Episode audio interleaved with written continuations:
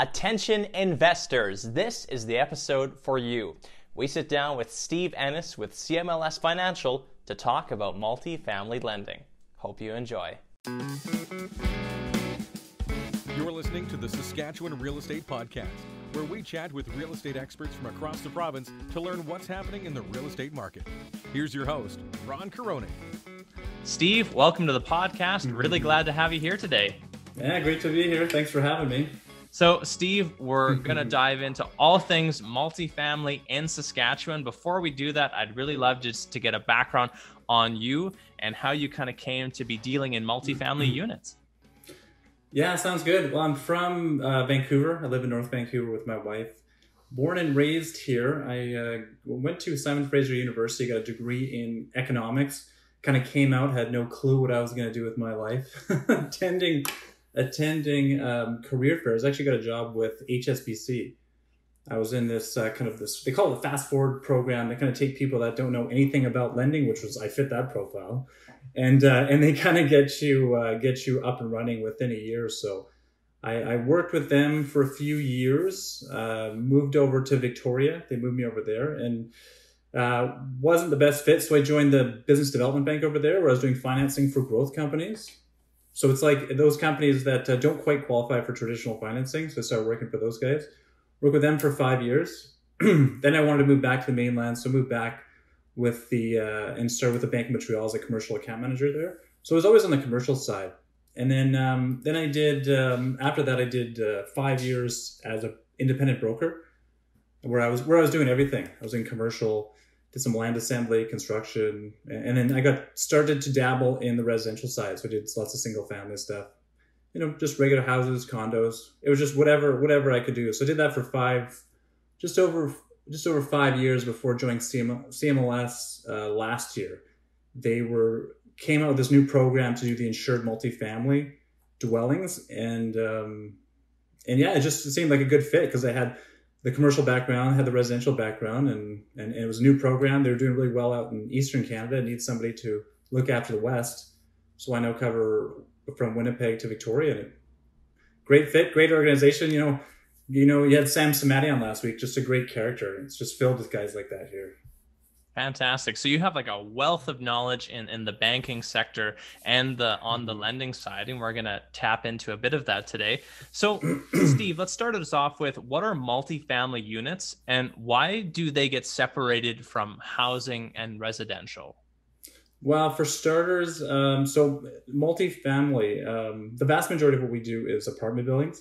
That's the vast majority but it also encompasses um, think mixed use properties where you have residential up top and then commercial down below. Um, students housing seniors homes and what's called single room occupancy where you have uh, you'll have a floor with just rooms and shared kitchen bathroom facilities. Hmm. so think of anything it's really i do anything it's cmhc insured. So you got to think of it through like uh, a crown corporation trying to help canadians with their housing. So it's anything with long-term housing needs like Airbnb has become such a big thing, so I get a lot of requests on that. And you're even finding some properties with zoning geared towards Airbnb. Some lenders look at that, but but that's not something because that's more hospitality oriented.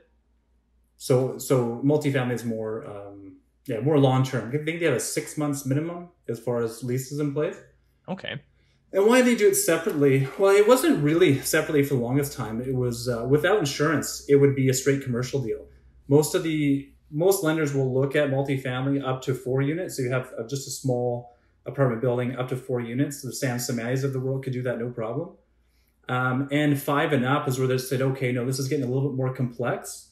The debt servicing is a little more complex. It's got a different zoning. People are putting these into holding companies, which is a big deal. So it started to be pushed over to the commercial side. So it was on the commercial side for a very long time. And you have commercial rates and commercial fee, commercial fees, which um, it was um, it's not quite a commercial asset. Like it's it's uh, it's a long-term housing need so it's a much lower risk than say an industrial property office or retail. And so it, it kind of fell out of favor a little bit with some borrowers because you're buying this fiveplex which you know in some cases it's just a house that's been um, uh, renovated to be an apartment building. So these people were buying this and they didn't like the commercial rates commercial fees so kind of in came CMHC to provide this insurance, this default insurance. And then all of a sudden that changed the game for everything. So it's like now they're increasing the loan to value.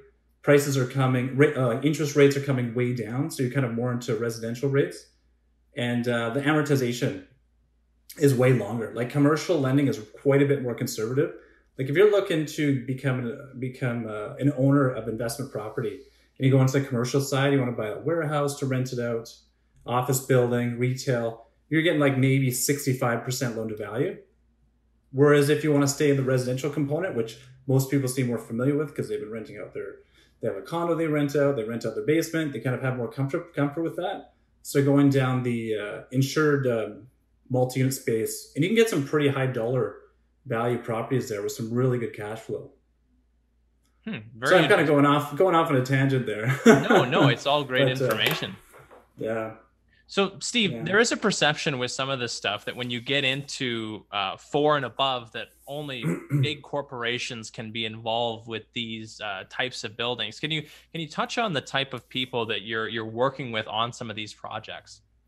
Yeah, I would say um, when it comes to smaller stuff, it's really just average people buying these. You know, if they could, there is minimum net worth requirements we have. Like if we're doing a million dollar deal, they uh, CMHC they want to see a net worth of around 250,000. So they do have that. But as far as experience goes, it's really kind of average run everyday people that um, for some reason, you know, because let's say they have a bit of a portfolio with housing and a lot of lenders have the maximum door limitation where they don't want to look at anything above six or eight doors.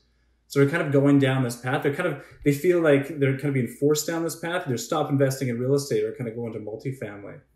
So, um, so they're no, they're really average people for the most part. Sometimes we'll get into issues with experience, like if someone doesn't have too much experience, and, and maybe it's a or maybe it's a distant thing. We have borrowers in Vancouver buying in Winnipeg. So what we'll do with that is ask them to get a, a property management company. Interesting to kind of have another like layer there to to maybe address some of those issues. Yeah, exactly. But yeah, and some of it, uh, some of the bigger stuff because there's like we're down to five units, but we're doing we're doing like um, tens of millions of dollars on the upper side. So the upper side, you have to have some means to get into that, but it's a full mixed bag. I'm right. dealing with people that are buying their their maybe their second or their third property, and also people that have, have been in real estate for 20 years and bought and sold sold multiple apartment buildings. So it's yeah, totally a mixed bag. Cool, very cool. So mm-hmm. when we're talking about multifamily, what really makes it different on the lender side? Now I know in residential you're dealing with a lot of income, credit, mm-hmm. and a bit of the house. Can we touch on the the qualifications on multifamily? Yeah, the biggest difference, and this is where you kind of touch into more into the commercial space, is when you're doing your single family deal, you're looking at where the income is coming from, and usually it's their employment, like what they do for a living. Like if it's a salaried employee, you're getting their income confirmation, their tax returns. If it's the uh, if their business for sale, if you're getting kind of a two year average income, when you kind of step over into the commercial multifamily space, you're really looking at the income generated by the property itself. That's the that's the big difference, you know. So so it's important that people they have an income to pay their own um, pay their own debts and pay their own living expenses. But what we're really looking for in these deals is does the building debt service itself? Hmm. So I'm gonna I'm gonna ask you for uh, a rent roll which shows all the income being paid by every individual owner, and then an income statement for that building, what they're paying in property taxes, utilities, um, and, and, insurance, and um, and at the end of the day, what that services. So that's kind of the that's the biggest difference, really. So someone comes to you, there's a distressed property, and maybe the rent roll is low, but they see the potential for this to be much more how are you working those deals and what are the different levers that you're pulling to kind of work up a, a dollar amount on, the lending side yeah, it's tricky with CMHC because we've had to come up with band aid solutions for just that problem. Because CMHC, they're really concerned with the actual rents, you know, because everybody's going to come across that where it's, you know, a lot of times it's just a landlord that kind of hasn't put in the effort to increase the rents on an annual basis. So you'll be behind market. So, one thing we can do is we do have a bridge product it's like a one year loan. It's uh, it's seventy five percent. We do it uh, for for just for the one year, so they can buy it, you know, fix it up, rent it at market rents, and then we can do the takeout finance, financing after the fact. Hmm. That's one thing, kind of. But it's been it has been, definitely been a band aid solution because, like I said, CMHC they have the rules, and that's that. And one of those strict rules is market rents. there's a little bit of flexibility when it's a brand new property, like someone's building a, an apartment building. So we can use market rents for the debt servicing and the qualification and the approval, but it's going to have to be leased up before we close on it. So like a construction lender, they'll put the building up, they'll give the the owner six months to get it leased, called the exposure period, and that's the time where I'm working on my takeout financing. So as long as by the time we go to close, there's enough people living in the building to pay back the debt, then we're fine. Interesting. Yeah. So there there is kind of a, a, period where you know those rents need to be going up if that's what we're qualifying and what we're using. Sure, yeah. Very interesting. Yeah. So but yeah, we're talking definitely band-aid solutions we're throwing in there. Yeah. So Steve, when we're talking about Saskatchewan specifically, what communities can you serve? We're definitely uh, we're definitely more looking at major centers. So I would say mostly Saskatoon, Regina, and bedroom communities that kind of service that area. When we get out into smaller communities, smaller towns, more remote towns, it's really the investor appetite that kind of drives things up for us. Really, that's that's it's all investor driven because we're a we're what you call a mortgage uh, origination servicing company. So we have a number of uh, investors. We probably have about sixty, maybe a little more than sixty institutional investors right now. So we're lending out their funds based on their appetite. So really, it's kind of major centers. So we're really looking Saskatoon, Regina, and maybe bedroom communities where people live out but commute into town or service a larger area. And just to clarify, Steve, you're meaning like uh, the the investors on your back end, not on yeah. the the front end. The people who are essentially you're acting as the conduit for the money that mm-hmm. goes out to the investors on the who are buying those properties. Yeah, exactly. Yeah, we started off in 1974 with one investor, so like one pot of funds, and they had an interest in lending out long term for commercial real estate strictly in Vancouver. Like that was their appetite. So that's what we did for probably about 25 years, and over time they kind of picked up more and more investors. You know, one investor he, they would want to you know, earn their return on industrial real estate. Another investor would want to earn their return lending out on office space. And then eventually we got picked up so many, and we had a couple that really want to get into single family space. And I think at that time, CMLS, it was a new bag. Like they knew commercial real estate really, really well, but they had investors kind of pushing, pushing on us saying, no, we want to get into that single family space. So they kind of went out and hired some, a fantastic team. Like my team, like Sam Samadi was one of those original uh, BDMs they brought on. So they kind of brought on and then went out and said, "Go okay, go out there and find deals. And that's that's what happened with the uh, strategic lending group where I was brought on. It was a decision made back in 2018. It was like our investors saying, hey, we want to put our money out and earn a return on insured multifamily deals. So yeah, so that's I I, I know I should, should clarify because you're thinking investor buying real estate, but we're kind of between the investor and the and the borrower. It's kind of the space we work in. Yeah, so right. good good question, good clarification. So when we're touching on the the amount of rentals you can have on the residential side and when we move that to the multifamily for cmls correct me if i'm wrong it's one to four rental units and and then there's not much space above that. What happens on the multifamily side? As long as i have enough money uh, can i just continue to buy multifamily properties?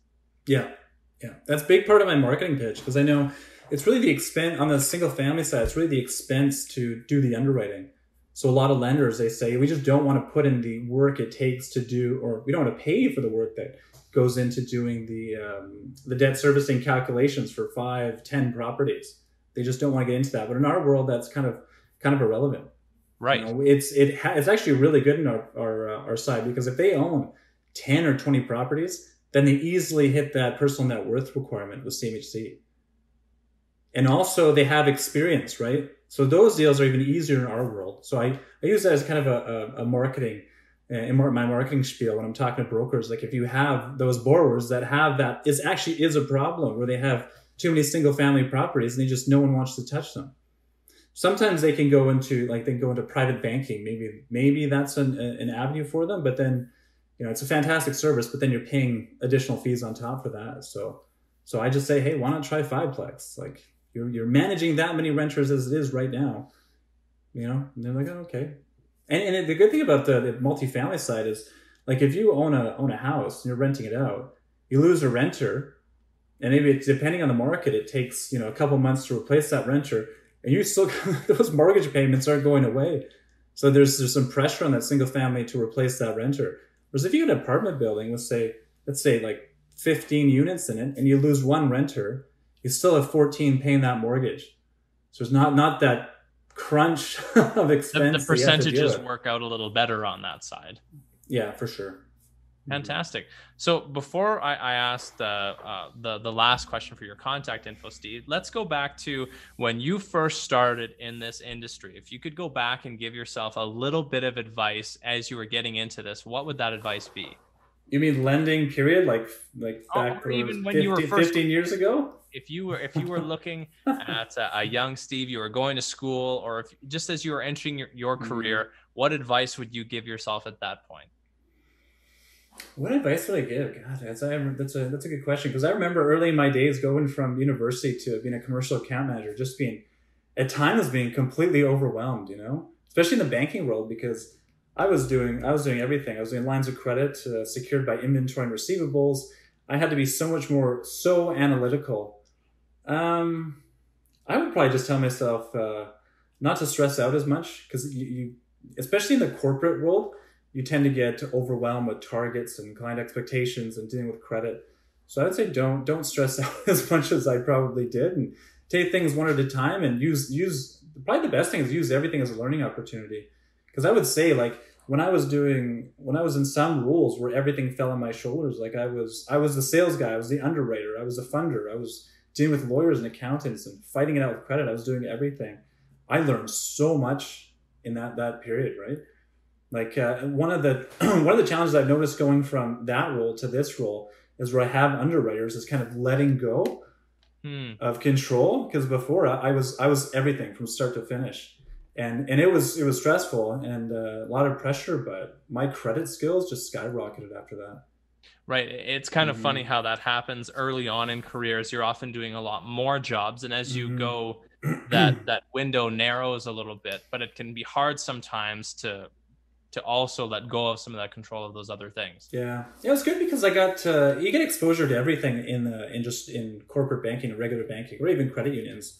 I was uh, at times they want to be selling insurance, cash management products, uh, investments, referrals. So you, you kind of get exposed to everything. So the one good thing about it is I really got to find out what I was good at and what I enjoyed. Sure. I was not an investment guy. You know, I didn't the stocks. That was not not my thing. Insurance. I was I was life insurance, critical illness, disability. That was not my thing. not that was not my, my bag at all. So I just liked I liked the the lending side. Awesome. That was what I enjoyed. It was kind of like a, a kind of a puzzle you had to solve, and and after a deal closes, you're high fiving everybody. You're changing people's lives. Like, no, really good feeling. It. Oh yeah, so, for sure. For folks out there who are wanting more information on multifamily investing, Steve, where where can we direct them to to get more information from you? Probably. Oh, just uh, I have all these uh, pre-written emails and packages ready to go for people. So send me a quick email, and I've got a host of videos I can send. Um, I've got tons of materials from CMLS to CMHC, which I I kind of tailor a little bit depending on who's who I'm sending it to. So yeah, just send my email out there. And Can you quickly people, provide don't, don't hesitate. email for us here, Steve? Oh, steve.ennis at cmls.ca. But yeah, no, I encourage people to email me. I do weekly, uh, well, it started off weekly Zoom calls.